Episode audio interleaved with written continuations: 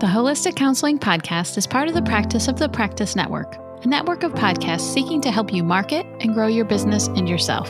To hear other podcasts like Behind the Bite, Full of Shift, and Impact Driven Leader, go to www.practiceofthepractice.com forward slash network.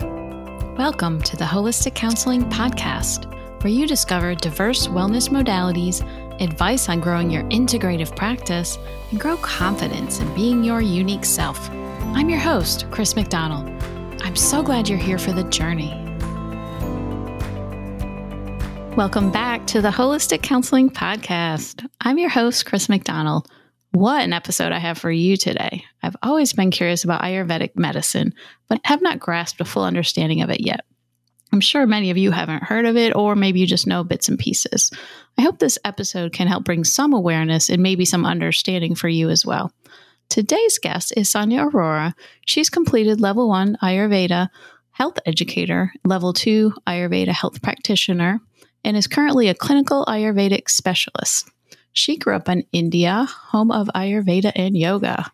And interestingly enough, on her website, I found that Ayurveda is a sister science to yoga, which piqued my interest, of course.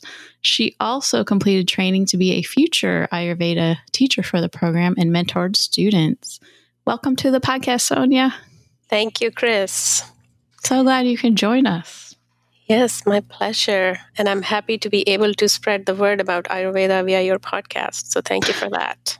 Excellent. So before we dive in, can you tell my listeners more about yourself and your work? Yes, absolutely. So I have always been interested in my health and specifically in kind of the holistic health. I was interested in it before it was a word out there or that I knew about. I, I just had an intuitive feel for the wholeness rather than just the body or the symptom. So I read a lot, experimented on myself a lot over the years, did not go to school for medicine or any of those uh, avenues. I ended up becoming a CPA.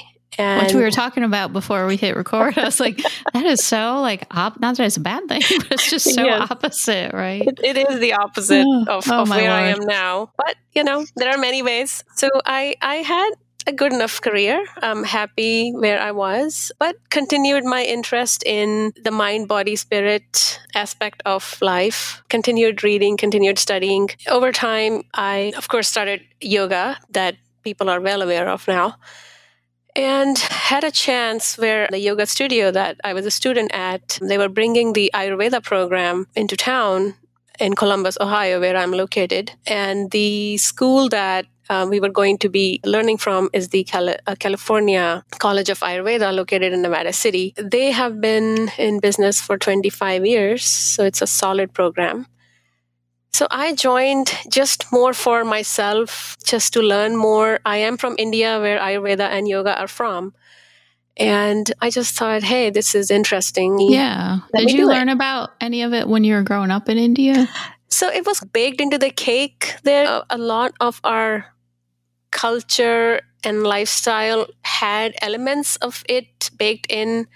And when we were younger, grandmas used to have these home remedies that right, are derived yeah. from Ayurveda. Yeah, so uh, we definitely knew about it, but it was not, it was the day of Western medicine at the time when I was growing up. I'll be honest. There was lots of new discoveries at the time with the vaccinations, etc. And it seemed miraculous at the time, and it is. And Ayurveda was sort of more practiced in smaller towns and cities, not necessarily considered to be the best in the big cities, especially ones where I was. But still, we knew about it. So, yeah, I, I guess I joined back into that way late, many decades later in my life, and I'm in the US and start studying Ayurveda loved it from day one, class one. it's so intuitive and just spoke to me. Eh, you know, I was, I was ready for it. I had been ready for it. I just did not know it. I like then, that. I was ready for it and did not know it. Right. So I just continued on, and here I am many years later, started practicing. uh, one size. You, you complete the, the theoretical work and then you do internships where you see people and a under the tutelage of a experienced practitioner so that you sort Oh, of okay. understand how to look at a person that you, you're working with so That's, That's great. it- I love reading about it today when I was before our interview and how it's so holistic. I mean, this fits perfectly with the Holistic Counseling podcast. absolutely I It love is- it. yes it is holistic mind body spirit it's all considered we are not just our body we are not just our mind we are not just our soul we are all of that and more and all of the things that we do within ayurveda keep that in mind absolutely So, can you give us a little background on what exactly is Ayurveda? And I'm sure a lot of listeners are unsure too. Yes, absolutely. So Ayurveda, it's a combination of two words, Ayur and Veda. Veda means science or knowledge, and Ayu means life or lifespan. So Ayurveda is the science or knowledge of life or lifespan.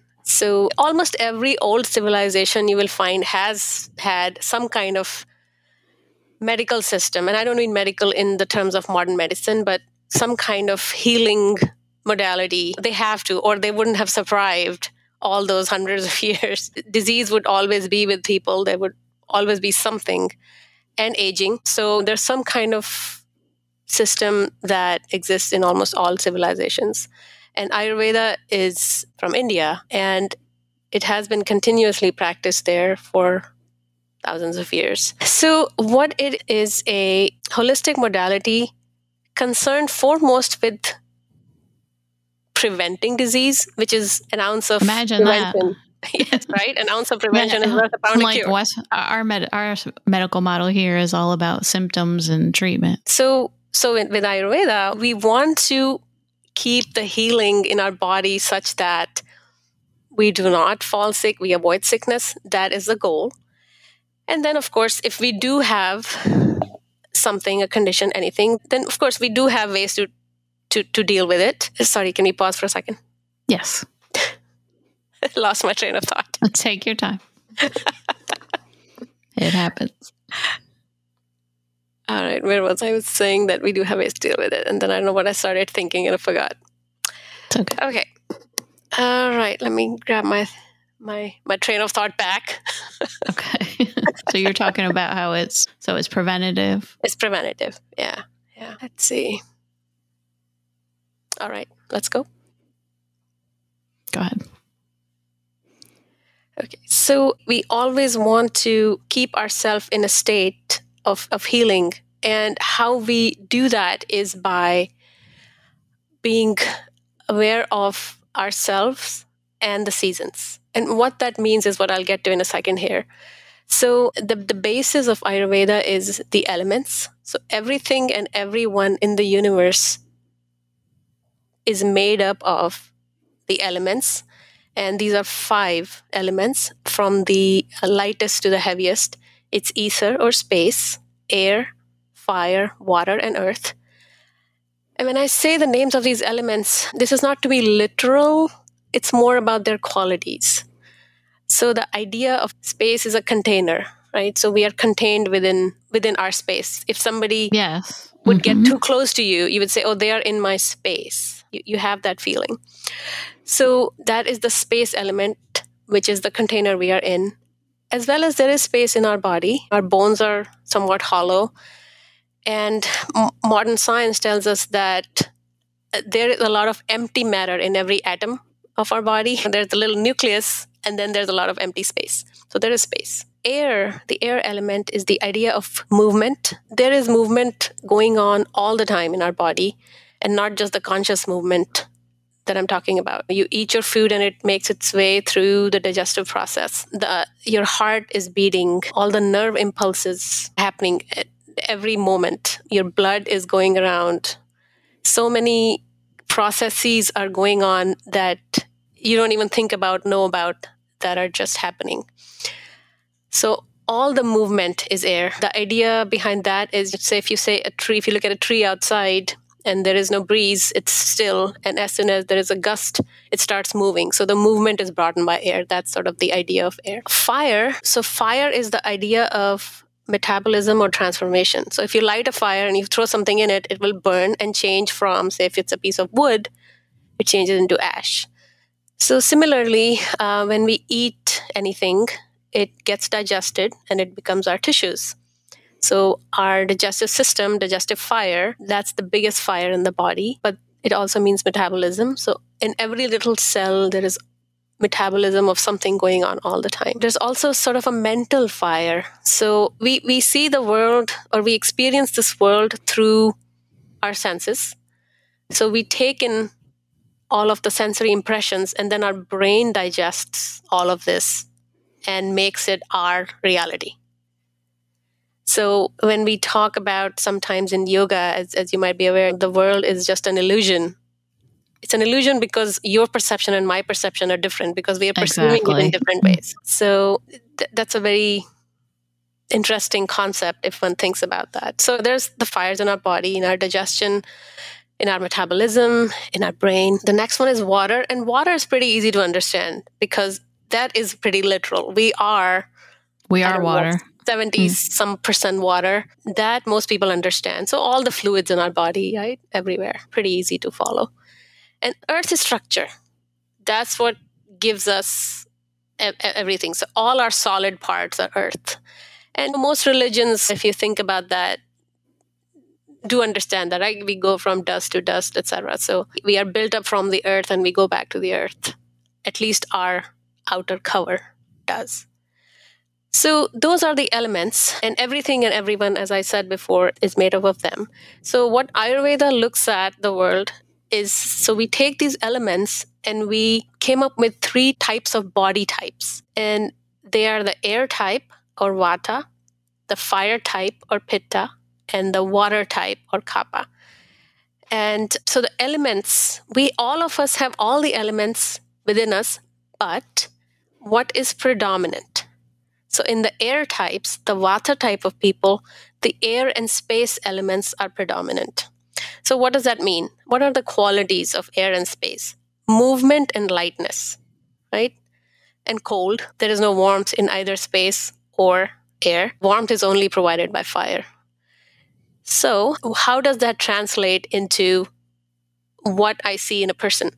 So, Vata type of people, the air type of people will be usually very light, narrow built, the ectomorphs, as we call them in modern physiology. They have everything is small, but the eyes may be small, their nose is small, their lips are thin, their skin is thin, their hair could be thick or thin, but their skin would be dry. They will just be very light. They're also quick because air moves. So they talk fast, they move fast, they think fast, they flit from thing to thing. That's my air type of, of person. The vata. That's like everything about them on their physical body and yep, interesting. Both their physical body and their sort of mental makeup, so to speak. Oh, okay. So the elements show up in both the physical and mental makeup. The, the pitta type of people, the second type, the fire type, obviously the fire element is more predominant. So they tend to be the mesomorph, the medium built people. And because movement is in our body is expressed through muscles so so fire people will tend to have a better musculature. Especially if they work out you will see that they will get very good muscle definition. But otherwise they are medium. They're medium built and they will have maybe a reddish or yellowish tone to their skin very direct way of speaking, very direct way of looking at you. That's the fire element coming out towards the world. Fire is hot, volatile, and how it expresses in people is they're ambitious, very direct, very driven. Like fire in the belly is an expression used. What does that mean? So that's the fire true. The, yeah. Right. So the mm-hmm. fire in the belly person is the one that's a doer, a leader, go getter. So that's my fire people, pitta people that will be the natural leaders. Obviously, not every pitta person can be a leader, but they can be leader in many ways. They can be leader in the house. at their work, in a religious setting, in a communal setting, any setting, they tend to be the people that naturally become leaders. Then there is the last type or the kapha type, which is the water and earth elements predominant people. So, water and earth are heavy and slow, and they have flow. So, the mental makeup of these people is lots of emotions of sweet emotions. So, eh, love, kindness, empathy, loyalty, stability. These are these qualities show up in their uh, mental makeup. Physically, they will be the largest, stockiest people, usually also the strongest in stamina because they have the most structure. So, water and earth being the heaviest and most structure, when it shows up in a person, they will have more of everything. All of their tissues will be more of. So, and like I said, the mental makeup is these types of heavier emotions that show up. So, these people would be your dependable people. They will, once they're motivated, they will see it to the end. They are on it. Yeah, they're on it. They're they they stick with it, so to speak. So, if you mix water and earth, it becomes like a mud. It's sticky, so they stick with it. I like it. so, so it's interesting how intuitively right this sounds. Would, would you say? Yeah. So, I guess is there any way for people to find out which kind of person they are? Yes. So, actually, there are tons of books that have uh, these questionnaires as well as you can find some like quick questionnaires Excellent. online if you google them ayurvedic dosha type questionnaires if you google that you will find a ton of them I, I will tell you though that obviously when i see someone i do a much more detailed yeah, intake. Sure. however having said that all of these questionnaires give you at least a good idea so can you have more than one yes absolutely so yeah, so keeping in mind that we have all five of the elements in us, and therefore we have all three of the types in us. And by the way, those types, if I have not mentioned, the word for that is dosha, D O S H A.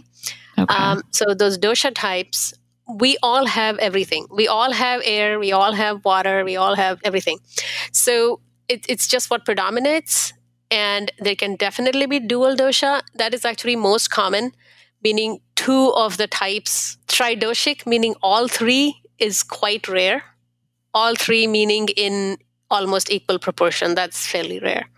But the dual dosha is the most common. Single dosha predominant, also fairly common. And yes, if you do any of those um, questionnaires, you'll get at least a vague idea of where you fall on that spectrum.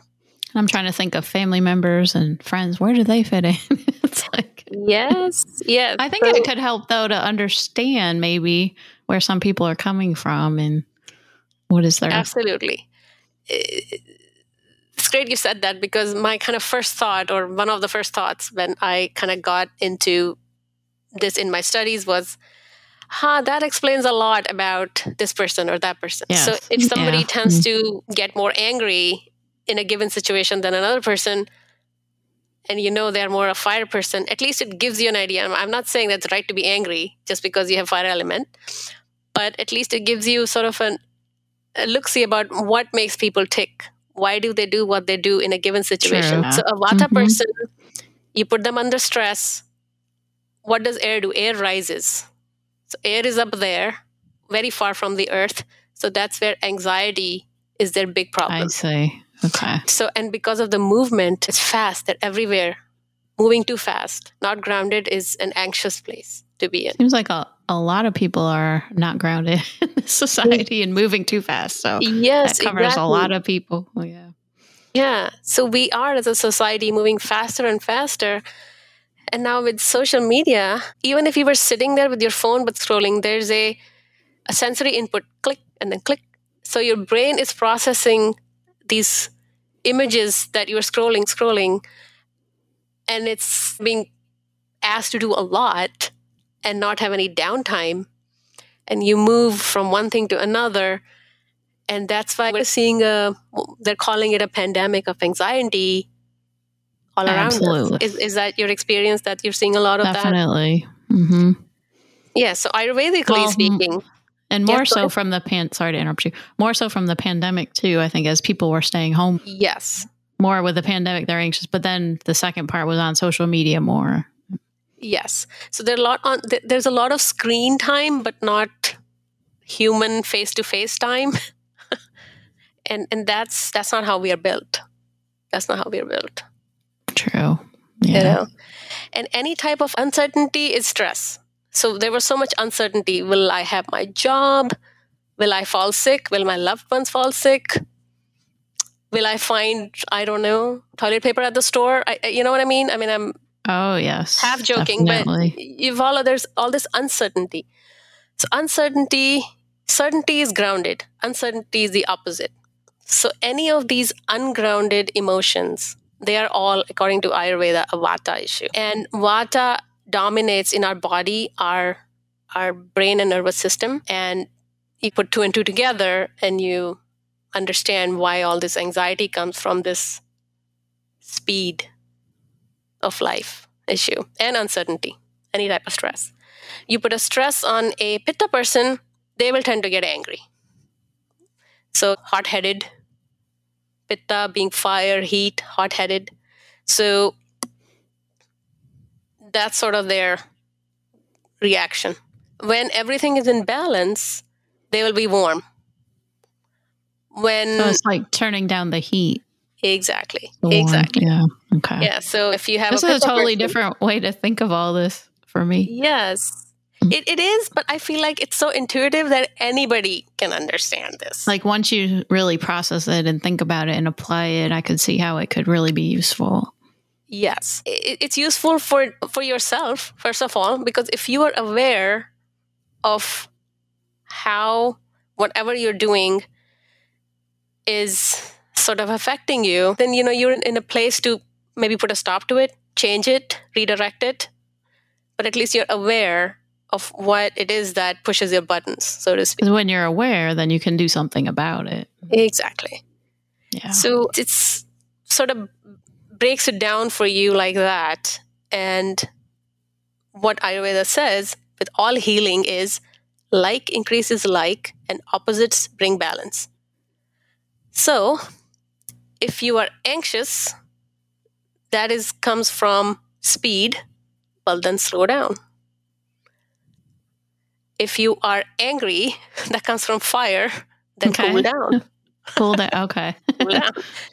We'll talk about how to cool down in a second. No, I understand what the intuitive, that's what you meant. Yeah. And then we didn't talk about the third type, which is the kapha types, the water earth types. For them, the issue is more about heaviness, right? So what they seek is comfort.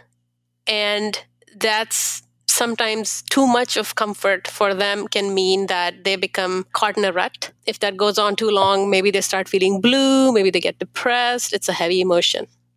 So for them, then they need to change that track and bring some vigor into themselves. They need to move. So all three types of people, all the five elements, they express differently. We approach each of them differently.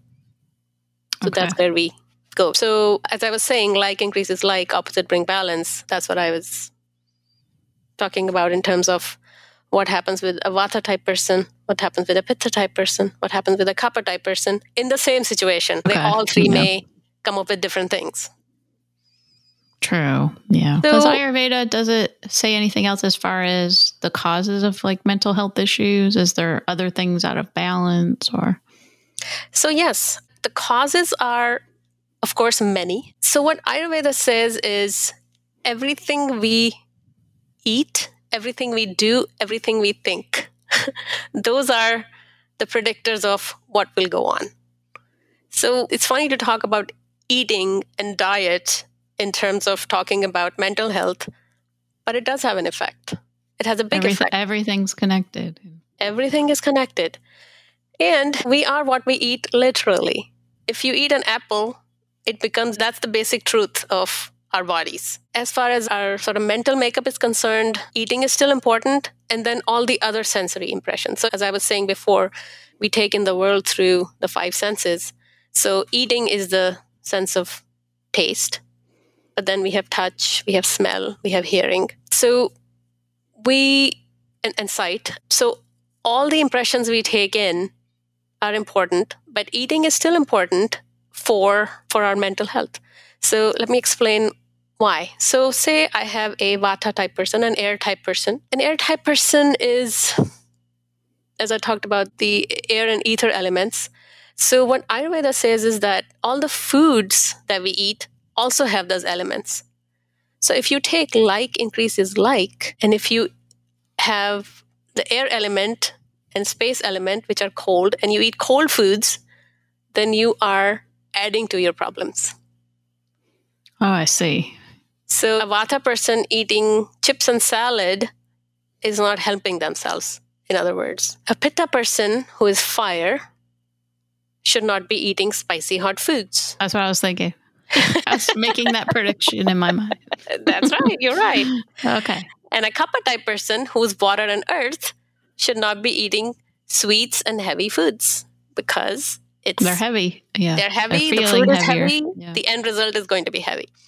Okay. So that's why eating or, and the foods are, are actually quite important. So if, if I have somebody that tells me I have anxiety, yes, we do many other things on the subtle level, but we also have to deal with the body level, the gross level. It's we're all connected. We, we, all of all of our parts work together.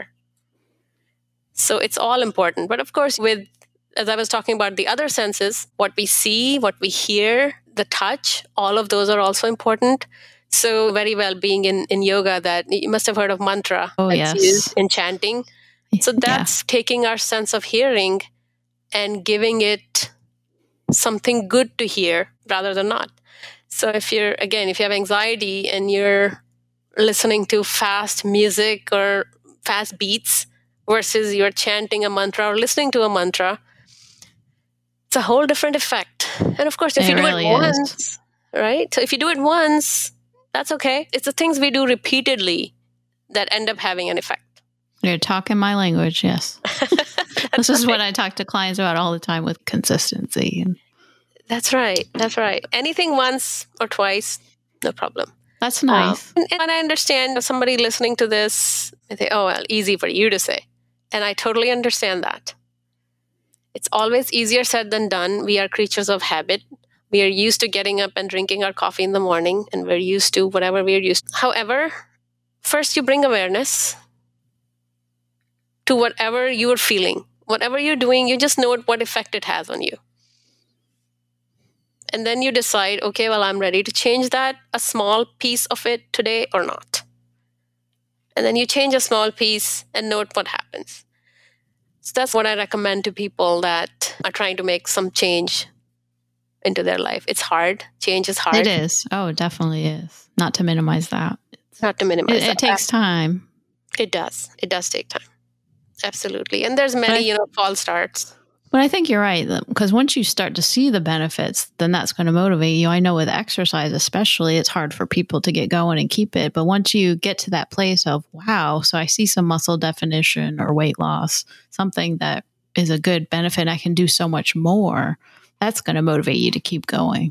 Absolutely. Absolutely. And, and another important thing with when we talk about mental health is sleep. So important. Very Um, much so. Very much so. It's another, it's a pillar of health in Ayurveda that there has to be good quality sleep at the right time. My Vata people need more sleep because they tend to be, they sort of use up a lot of their energy going around in the world at their speed. So they, they need the downtime and rest. Pitta types also need the downtime and rest because they're always, they're the kind of people that are burning the candle on both ends. They'll work late, they'll keep going and not care about themselves. And that eventually it starts adding up. The occasional late night, no problem.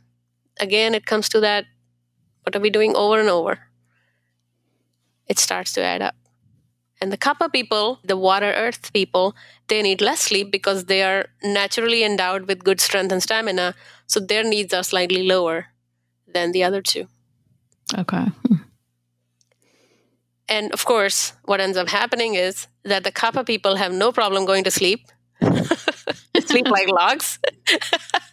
and the Vata people have the most insomnia because their brain doesn't stop. And the Pitta people also tend to be, they're not worried, but they're planning. They're planners. They go to bed at night and they're already planning tomorrow's day. And that keeps people up too. That keeps people up too. Yeah. I mean, it's a vast subject, and any of these little threads we can take on for a long time. But yeah, let me talk about. I thought about uh, explaining how, say, a morning, a simple morning routine.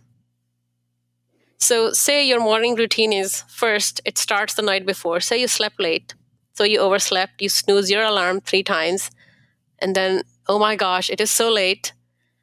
Jump up, start the coffee, you know, take your shower, hurry, check your phone for the emails or news or social media. You're running around, grabbing your, sipping your coffee, getting kids ready if you have kids, or yourself ready, or whatever many things that you do in the morning. So your start of the day already is at a frantic pace. That is going to maybe set the tone for your day. And if that keeps happening every day after day, you know, eventually it's going to bleed into your life.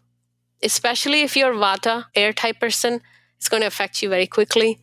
Pitta people, maybe a little longer. Kapha people, even more longer, but eventually everybody's going to get affected. So it does catch up with everybody. It does catch up with all of us. It just may be some of us may last longer. Now you compare that with you slept at a good time, you woke up in giving yourself enough time to do all the things that you need to do in the morning. You get up, maybe you can take a walk, short walk. Maybe you can do some yoga. Maybe you can do meditation. Not all of them, that's a lot in the morning. Something for a few minutes, even a few breaths. Then you have your tea or coffee, whatever, calmly. You calmly get dressed. So now your day is already off to a good start. And you do that day after day. How is that going to be five months from now, 10 months from now, five years from now? So, just like the other routine, if you're fast paced in the morning, if you're slowing it down, I would think over time that would help. Absolutely. With your overall mood and energy and all of it, all of it. You'll, and the more you have routines, especially this is very important, especially for the Vata type of people, the air type of people routines are especially important for them because they're so quickly affected by change. So quickly affected by change that for them eat at about the same time every day sleep at about the same time every day. These things are so important for them. So as far and, as help helping with the mental health issues the ayurvedic medicine is it so it's the multi-pronged approach looking at all the different areas. And i'm guessing that as a practitioner so you just give different feedback and ideas for helping them when someone comes to you? Yes. So when someone comes to me, and, and, I want to add a disclaimer here that I do not take the place of either your practice, of course, your, your yeah. psychiatrist and your mental health counselor. All of that stays. I don't change anything. So what I am meeting people with is all of these sort of other things that are usually not the focus of most of Western medicine. Like I said, diet, is important, sleep, routines, all of those things we help with that really add up over time to put a person kind of in a mode where okay they start feeling good. So when I, when I, that's why i usually see people not once. It's never going to be one or two times it's never going to be enough. So i always see people over a series of appointments. I do a detailed intake to see what their constitution is, the doshas. So there is both the constitution as well as an imbalance. What's in balance? What does imbalance look for you? And then what does out of balance look for you? I look at all that. I talk to them about their routines. I talk to them about their sleep. I talk to them about even their digestion, elimination, their moods, their relationships, their sleep, all of that we go over. And then I have some thoughts on okay, this is the thing I want to work on first. So I work on a couple things. And then every time I meet them, I'll see how they're doing and then add a couple more recommendations of so what they can do. do a complete overhaul the first time you meet with Mm-hmm. someone. No, that because that is such a stressful thing to do. No, that's impossible. That's the same thing. I know. Same thing with therapy. We usually give something for them to do, but like, what is one small thing you can start with? And Yes, absolutely. And and you meet them obviously where they are. You you have to see what is the biggest effect we could have with the easiest thing we could do. It, it's sort of a dance with what, what you pick on, but it just varies so much. So Ayurveda is very specific. I meet with you and I meet with somebody else. My approach will be completely different. that's what I was going to say. It sounds like it's very individualized. It's very individual because the elements and the doshas with you are completely different with them. So what I ask you to do and I ask them to do is going to be completely different. That makes sense. So, if a mental health care provider is interested in learning more about becoming an Ayurvedic professional, what could they do? Is there a certain place they can go for training? So yeah, there is several Ayurveda schools in the US. So California College of Ayurveda, that's my uh, school, and they do offer online instruction. Oh, you do great. have to go there for the start of the internships, but everything else can be done remotely. There are other schools. There is the Kerala Ayurveda. You can Google these. There is the Maharishi University in Iowa. They actually are accredited and offer. It's Great. a longer term program, and I think you get like a bachelor's or master's or some such from it. But and some people end up going to India to, to learn, but that's obviously more of a commitment. yes. so But we can um, definitely put some in the show notes as well. Yeah, absolutely. So, have I missed anything else you want to share before we log off from this episode? Gosh, there is so many things There's to so talk much. about. there so much. It, it's like I said, the field is endless. But you know, maybe for another time. But I yeah, can. definitely. I have a quote to end the program if you would like to include that. yes, let's hear it.